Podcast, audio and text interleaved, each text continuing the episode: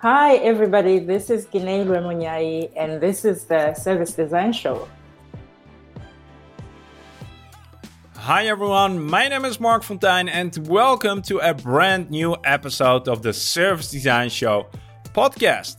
This show is all about helping you to design organizations that put people at the heart of their business.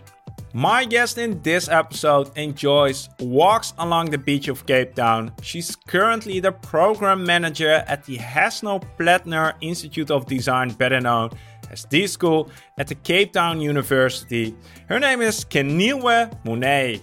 In this episode, Kenilwe and I will be talking about how to use design thinking to empower people so they can improve their own lives We'll talk about how to turn the desire for more sustainable solutions into a reality. And finally, we'll talk about how to educate in a way that allows students to actually add value from the day they graduate. If you haven't done so already, be sure to check out our Instagram page and our YouTube channel where you'll find more content that's not included here in this podcast. And if you haven't done so already, reach out to me on LinkedIn, send me a message letting me know that you're listening to the podcast. I'd really appreciate that.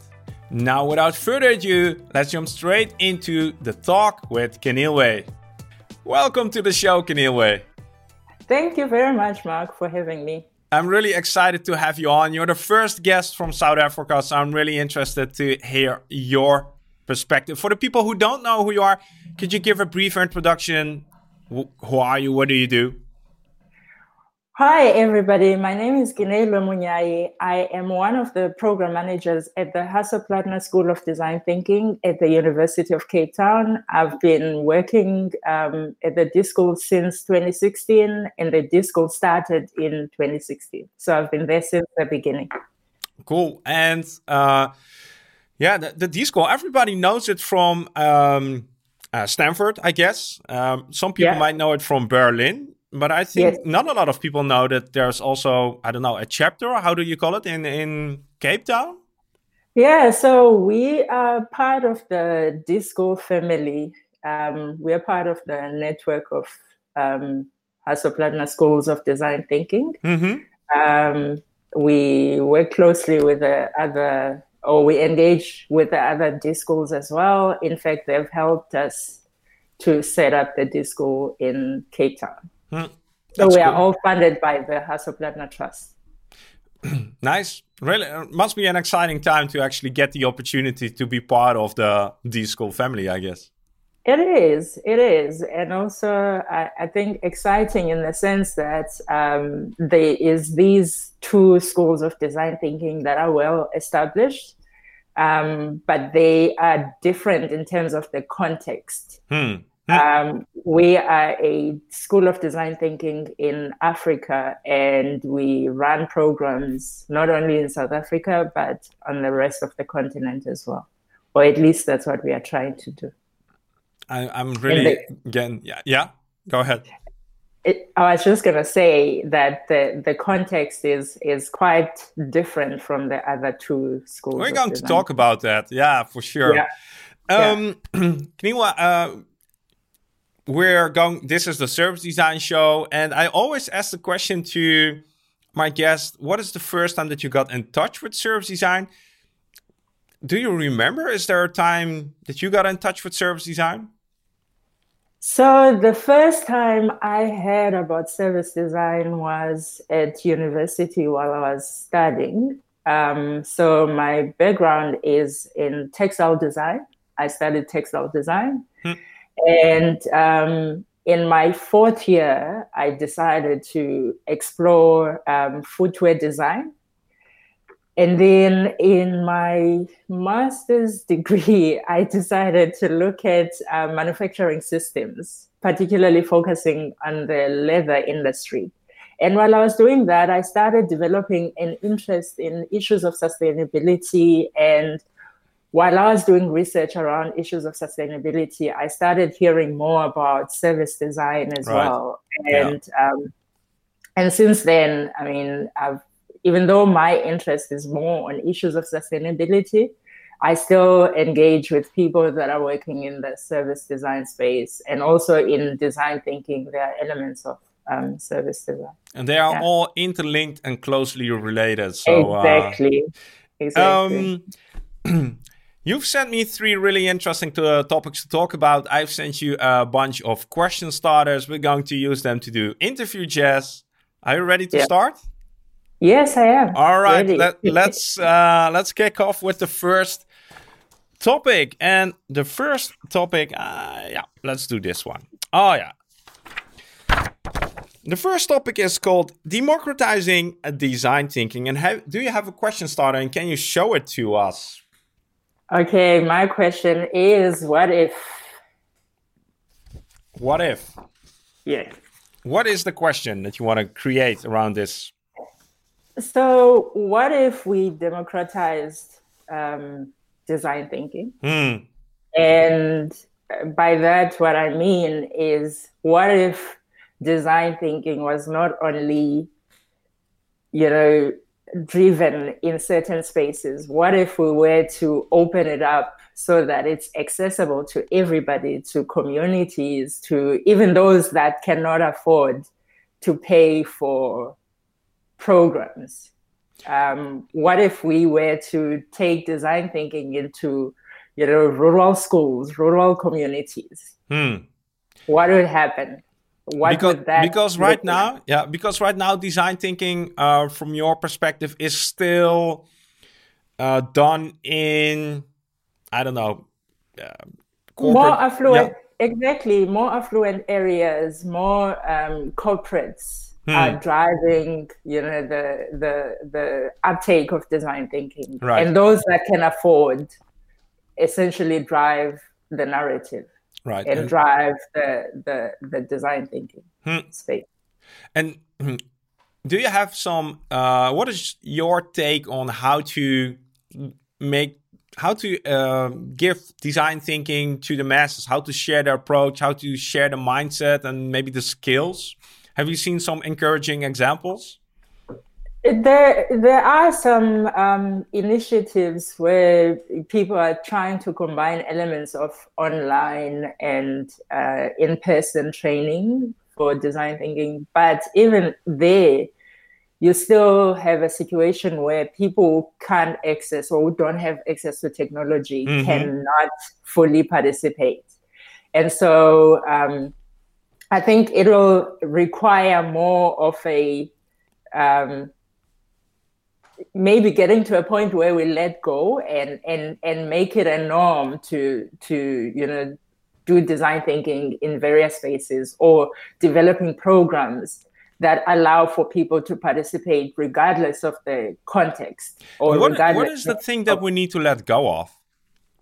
Um, let go of the notion that design thinking is only for those that have access or those that have opportunities and um, creating more opportunities for people to for example i'm thinking about what if we were to start running programs in um, in the townships for mm-hmm. example mm-hmm. creating opportunities for people in the townships to be exposed to design thinking so that they are able to apply it in their own personal lives or their own projects or um, businesses that they are trying to develop. Right. Um, what if we were to start moving design thinking away from you know institutions of higher learning um, and take it to a more informal um, context? Right.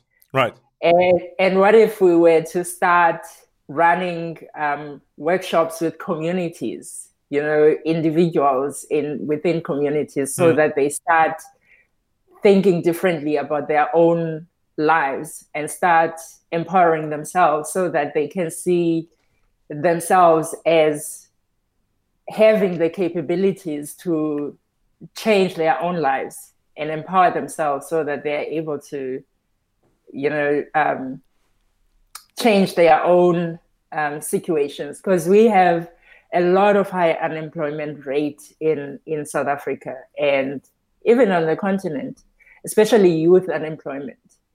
And part of the reason is because people don't see themselves as having enough um, capabilities mm-hmm, mm-hmm. To to improve their lives or you, to yeah. to find alternatives. And you you think design thinking could give them an approach, the skills to actually change their own life for the better? Exactly. I, I believe that um, the the skills that we teach in design thinking and the the change in the mindset could be a, a starting point right. in in helping people realize that they they have the power, they have the capability. They just need a different mindset. They need a shift in the mindset so that they start valuing themselves and trusting in their own creativity and, and knowledge and capabilities. So, what kind of, um, because I think a lot of the things in the design process are really approachable, accessible to most of us, but what are the sort of barriers that we've built that we now need to break down again to yeah to to make it more inclusive for everyone? Yeah, so I think some of the, the the barriers that we've built is that often we talk about the way we we communicate um, what design design or design thinking is from it's never really inclusive. Mm-hmm. It's always from a a, a certain um, perspective or a certain context. It's never about um, it's never about speaking to the listening of everybody or making it more accessible by even using references that uh, that make sense or resonate with mm. the people. Mm. It's always using examples. You know, for example, a lot of people that talk about design thinking would use examples from Silicon Valley. Right, right, or, right, right. Or, or, or, they'll make reference to a European um, company yep. or organization yep. that has used design thinking or has used design mm. and and that that removes it from the context it makes it this far removed right. reality that right. doesn't really resonate with me if i'm in a village in malawi or in some other place in africa yeah because it, we've now we're showing examples where the design approach uh, has been used to solve business oriented challenges, maybe public yeah. service oriented challenges. But we also need examples where the design approach has also led to solving, I wouldn't say trivial issues, but issues where the common man exactly. and woman has to deal with on a day to day basis. Yeah. Right? Yeah. Exactly. So I, I, we, a long time ago. I think it uh, was with um, Sarah from Snook, who was on the show. We had a conversation about there's a difference between how, letting people participate in the design process and being a, um, a design expert. I don't. That's not the right word, but it's like. Um, it's good when people know how to write. That still doesn't make them a best-selling author, but you know because they know how to write, they uh, they have the ability to exactly. know, change the life. Uh, is that something? Is this is also the, the the direction you're heading in with your thinking, like giving people the basic skills? Yes, because I think if I if I don't if I'm not aware, if I'm not made um, to see the value of what I have as a person, chances are I'm always going to sit somewhere in the corner and feel sorry for right. myself. Right. But as soon as I get some kind of exposure and start realizing and start seeing value in me, then I become empowered and I become more independent mm. and I hmm. become more capable. Mm. And I'm I'm willing to go and try stuff out because I am empowered and I am aware and I am taught to you know to try stuff out so and yeah. and I, and I feel like that is currently lacking because we always even when we talk about um, education, for example, we're always talking about education from a point of you know formal education. Right. We never right. talk about education from a you know even the people in rural communities they, there is a level of education there there is a level of knowledge and expertise that they have Hmm. but we, ne- we don't acknowledge that we're always looking at um, education as you know formal going to a university and Right. getting a qualification Right. and and, so and yeah and the skill of co-creation the skill of asking questions the skill of prototyping that's not something that you need to go to a university to right? You- that's an approach you can apply the next day. So uh, exactly. yeah to sum up this this topic i think it would be good if people know examples where the design approach design thinking has been used to solve day-to-day challenges let us know if you have some examples uh, down below Kenilwe, let's move on into the second topic because I know that that one is also dear to your heart, just as uh, as this one. And you already hinted a little bit um, on this one. And this one is called Designing for Sustainability. And I invite you again to come up with ah, how can we? Yeah. so my question is how can we design for sustainability? Um, I mean, conversations around sustainability have been around for quite some time. And every year, almost every year, there is a big gathering to talk about sustainability and how countries and you know communities should be striving for sustainability. But in reality, there is no what is lacking is the practical how to Hmm. the the tools that empower you know indi- individuals so that they are able to um, work their way towards or prototype their way towards a more sustainable way of living and and and and being essentially It, it stays Uh, an abstract concept. Like, yeah, everybody. Exactly. Yeah. everybody's talking about it and we all we have policies countries have policies and we we put it on paper but the the practicality the the how the you know the tools the basic tools that helps us get there and and there's always this thinking that sustainability is just going to happen at once. But in reality we should be prototyping our way towards it.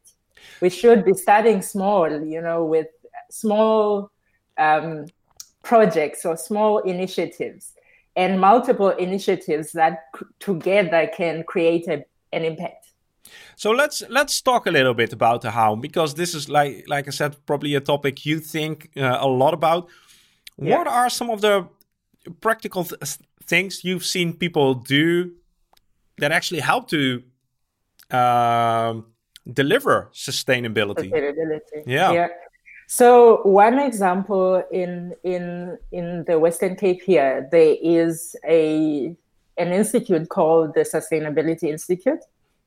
It's in the Stellen, stellenbosch area. Hmm And for the past 20 years, it's now a village, a fully fledged village, where they started off small, a, a, a small group of individuals came together to establish this community.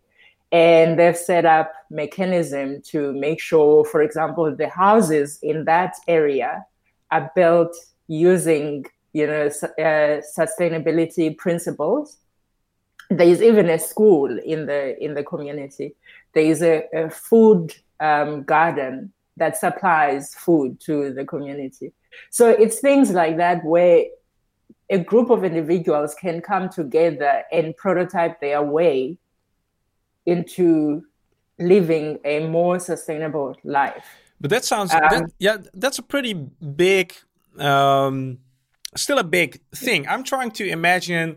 I, I'm watching and listening to the service design show, and I'm going to work on a challenge uh, next month. A new project is starting, and I would like to actually embed sustainability in that project. How do you have some tips for us how to actually make that happen? Where, what, so, yeah.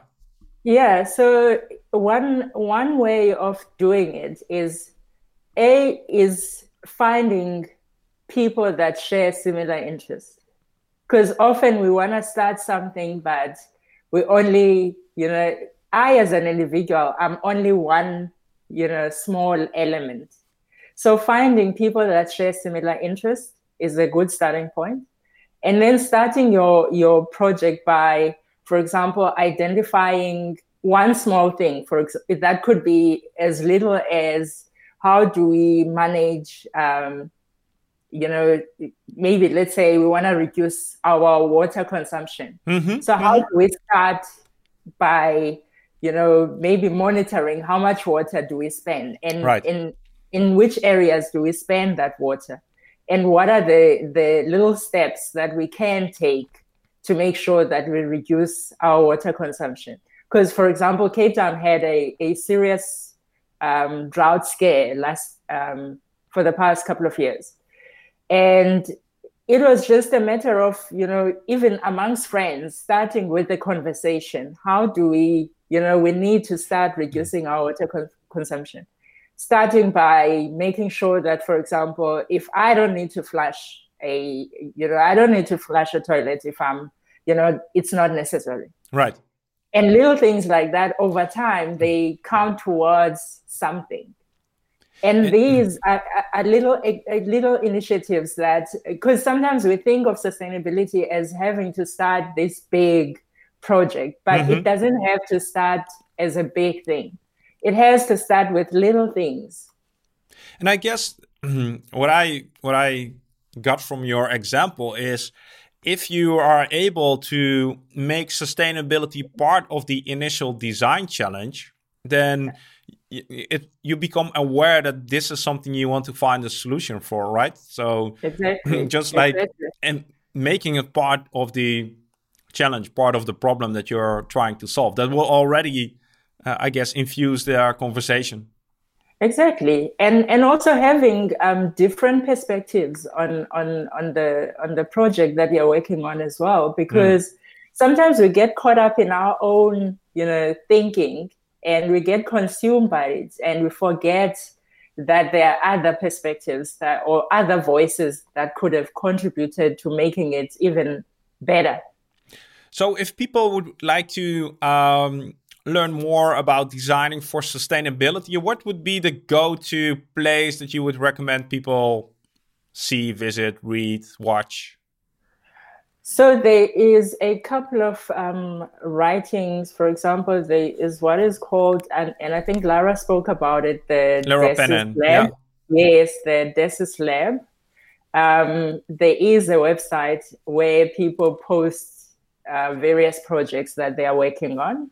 But there's also a couple of books that are written by various authors, such as um, uh, Ezio Manzini, Lara herself has also written a couple of papers around um, the topic, um, but there are also other authors that have written quite a bit. There is a wealth of knowledge and, and articles and books on design for sustainability. We'll, we'll share a few of your favorite uh, uh, uh resources down below in the show notes. Okay. All right. Okay. We have one more topic to go, and um, I, I, think this will be a good one as well. This one is uh, in words, pretty short. It's called curriculum. Uh, when will?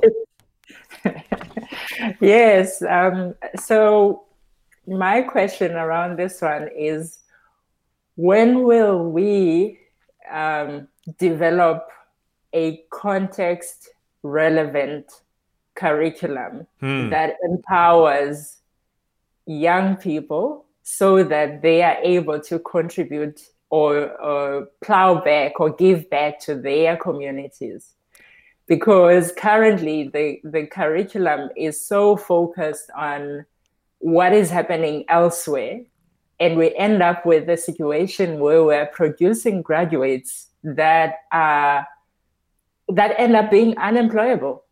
So, up, what kind of curriculum are we talking about?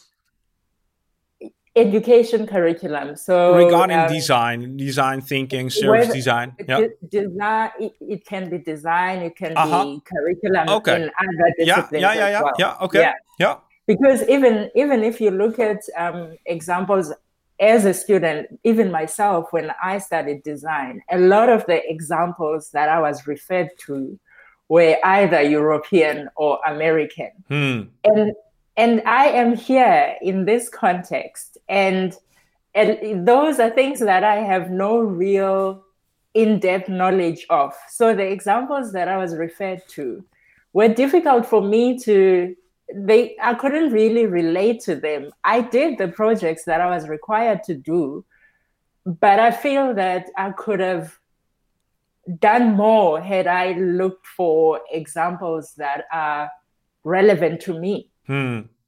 So there's a, there's a gap between the theory and the the practice part. I guess it, it, that, that's pretty common in education, at least. I, I don't know Yeah, right? The, one, one of the one of the the the key questions that I, I kept on asking myself after I completed my own studies was okay, I've learned design, but how do I how does that help me be able to contribute back to my own community, to my own society? am I actually able to use what I learned to solve problems in my own community? And, and, a lot yeah. of, and a lot of the times I found myself not being able to answer that question. Right. Right. And and is that, for instance, a thing that should be part of the curriculum, like uh, helping students to figure out how their new skill exactly how, how they will actually use it in, in practice? Exactly, because remember what what is the role of an academic institution is to contribute towards um, um, empowerment of you know um, citizens or, or um, you know people that are part of a society or a community. That is what the role of academic institutions is is that they are supposed to be contributing towards upskilling or empowering people so that they are able to contribute to society mm-hmm. and and if if people are trained they acquire skills but they aren't able to use those skills to contribute back to society then we are failing right right it, it's a waste of uh, of effort and energy on everybody. And taxpayers' uh, money. Yeah, yeah, yeah, yeah, yeah. So again, the question: Have you seen examples where that are hopeful, where you've seen people bridge this gap? I I think there there are initiatives, there are projects, but my argument is that it shouldn't be a project. Hmm. It shouldn't be, it should be part of the curriculum. It should be a standard in all the curriculum. Um, for example, I ran a, a challenge, a design challenge with students in December, where um, we asked them to um, design a, a future proof approach to teaching and, and learning. Uh-huh. And, and basically, one of the ideas that emerged from that challenge was um, that students think that there should be a, a, much stronger link between industry, community, and academia. Mm-hmm. So there should be it should become a standard for students to work on on um, on projects or assignments that require them to engage more with communities so that they don't lose the, the connection with community and, right. and not lose connection with industry as well as academia because at times a lot of the learning happens in academic institutions mm. in lecture halls in in the academic studios but what we want is students that are at the end of their qualifications are able to reintegrate into society and solve and solve problems that um, affect societies. Right. So you're a program manager. You have the, I guess, opportunity to influence how a curriculum looks like. What are some steps that you have taken to actually put this into practice? So a lot of the um, projects that I work on and programs that I I, I design are more around, uh, for example, working on challenges like um, uh, reducing or, or increasing the uptake of um, you know health services in rural communities. Mm-hmm. Um, so how do we improve the the experience of rural communities? Because a lot of the feedback that we got when we went with the students to interview rural communities in countries like Malawi to find out why why are they not um, continuing with their you know uptake of um, health services. A lot of them um, mentioned the fact that they the experience that they had when they visited a local clinic was so bad that they you know they decided gave that, up. Yeah, yeah. You know, I'd rather not go anymore.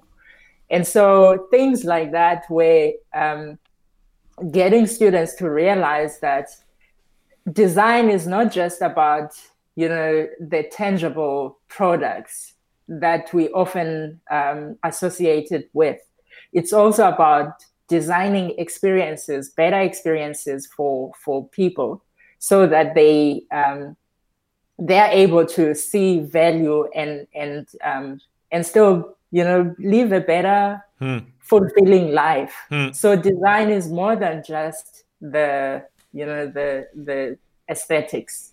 And, There's more yeah. to it than that. Yeah. But basically, exposing students as soon as possible to exactly. real life examples. Yeah. Exactly. rather than exactly. the the classroom environment. Exactly. Because mm. the, the, the classroom environment is more curated, yeah, and it, it's it's it's in a way superficial. Mm-hmm. There's mm-hmm. still a real world out there that they need to um, integrate back to right. and work in. And so continuously doing that throughout their university life prepares students better for that world so mm. that when they go back when they're done with their studies it's not a new thing that exactly. they need to relearn it's, it's a continuation of what it's they've been doing. It's a continuation been, right. of what they've been doing hmm. yeah Kenilwe, uh, we could talk for uh, another uh, half an hour for sure, but uh, we sort of need to head towards the end of uh, this episode, but not before I've given you the opportunity, uh, and I know that you haven't prepared for this, but the opportunity to ask us, the viewers and the listeners of the Service Design Show, um, a question. Is there anything you'd like to ask us? So, one of the questions that I um, have is especially for the for those that are practicing in the service design space what other than um, you know the the tools what else is um, and and you know improving services what else is um, what else is um, service design or what else does service design offer? Next to the tools and the methods. Next right. to the tools and the methods. All right. Let's see what happens. Please respond down below in the comments, or if you're listening to the podcast, uh, go to the YouTube episode and respond there. Kenilwe, uh, thanks so much for sharing your perspective on this. I think we had some uh, uh, topics on the show that we haven't covered that much. So um, thanks for for letting us pick your brain.